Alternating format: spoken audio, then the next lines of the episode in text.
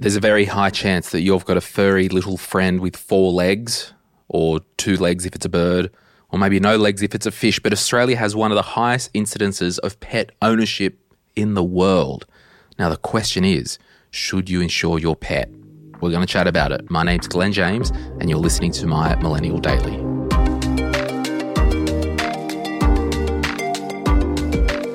All right, so this is how I'm going to break this one down. I'm going to discuss three options when it comes to pet insurance. Then I'll give you some key things that you must consider if you go down the insurance road. But I just want to step back and I don't know about you, but I spend so much bloody money on insurance. I've got insurance for my car, my contents, my home, myself, everything, right? Like travel insurance. But we need to use insurance to transfer risks that we don't want to take on ourselves.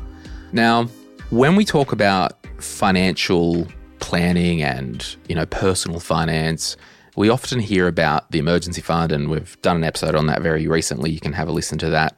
But it gets to the point when you get established in your financial life that you will take on some risk yourself and not need to pay an insurance premium to an insurance company, which then transfers that risk from you to the insurance company to carry that risk if something goes wrong.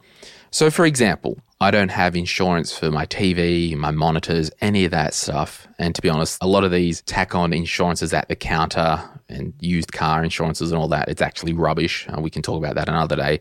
But I've taken the view with my consumables that I will carry the risk myself. That if my TV breaks and it's two years old, unfortunately, the world that we live in now, it's landfill basically, and you buy a new TV.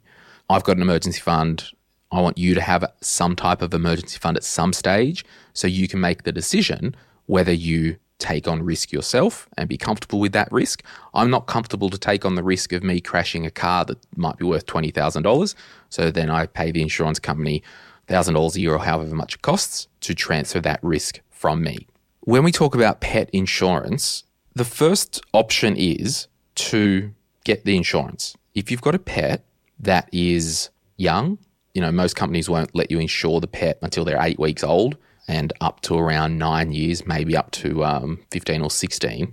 And you've got the pet. And I did some quotes online. You know, I did Cavoodle Dog, I think the most popular dog breed in Australia.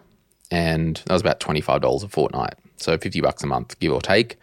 You're starting to build your financial life up. You're paying off consumer debt. You're trying to build your emergency fund you might just factor in that $25 a fortnight into your budget and get on with your life. So if Poochie has a, an issue or an accident, it doesn't set you back a year or two in your savings. Okay, that's the first option. You're getting established, have some insurance, then get on with your life. Once you build your emergency fund, you might take the view, which leads to option two, to say, I have my emergency fund. I'm happy to self insure. I will factor in uh, notional vet bills throughout the year and dog or cat treatment or bird clipping fees, or I don't know what you do with your pets, you people. But you factor in the ongoing maintenance and the costs of your pet. And just like your teeth, if you have an accident and you bite down on something and it costs you $1,000, you just transfer the money, pay for it, done. Same thing. If dog breaks a leg or something like that, an accident, the vet bill's two grand, you pay for it and you move on with your life. Done. Self insured, right?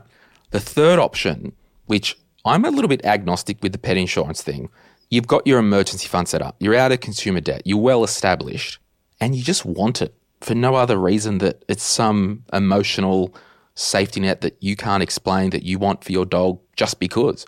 I think it is kind of cheap enough if you've got a decent income or a, a couple of good incomes in the family and you factor that cost into the budget, you might decide, hey, we're getting pet insurance and we're getting on with our life. So I'm a little bit agnostic with the whole pet insurance thing. So, first option, you're using insurance while you're getting set up financially. When you're financially stable, you go stuff it, I'll self insure. Second option, I've got a fully funded three months worth of expenses emergency fund. And then I'll effectively, quote unquote, self insure. So if it comes out of the blue, I'll just pay for it. Or option three, I'm set up financially, it's cheap enough, I'll just pay for it and get on with my life. We'll come back and I'll talk to you about five things that you must consider before you purchase pet insurance.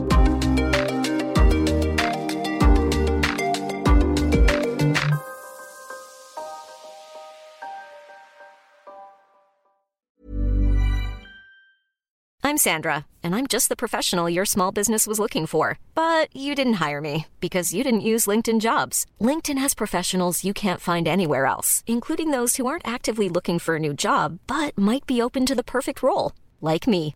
In a given month, over 70% of LinkedIn users don't visit other leading job sites. So if you're not looking on LinkedIn, you'll miss out on great candidates like Sandra. Start hiring professionals like a professional. Post your free job on linkedin.com/people today. All right, five things that you need to know about pet insurance. Number one, it will not cover all the bills. It might only cover up to 80 to 85%. Number two, I don't think it's worth paying for to do accident only, medical and accident, full coverage. Number three, you've got to make sure you're aware of the waiting periods. Read the product disclosure statement. It's really easy. It's not that long. Become an expert in the product disclosure statement. Number four, you've got to really know that dental will not be covered. So if you're getting it because that breed has a, you know, dental issues or whatnot, nope, can't get that. You've got to be aware that most policies, and I haven't seen any that will cover dental. The fifth thing I want you to do before you buy any pet insurance, speak with your vet. If you don't have a vet, get one say, I want to get this type of animal, what pet insurance companies have you guys at the clinic here worked with and that you have the least amount of trouble with them paying claims? Because every time you buy insurance, you're buying a claim. And we need to make sure that you've spoken with your vet and that the vet can let you know anecdotally what companies that their clients have used that pay claims. Other than that, woof woof, meow meow. I'm Glen James. I'll see you soon. Bye. My Millennial Daily is produced by My Millennial Money, also available on Spotify.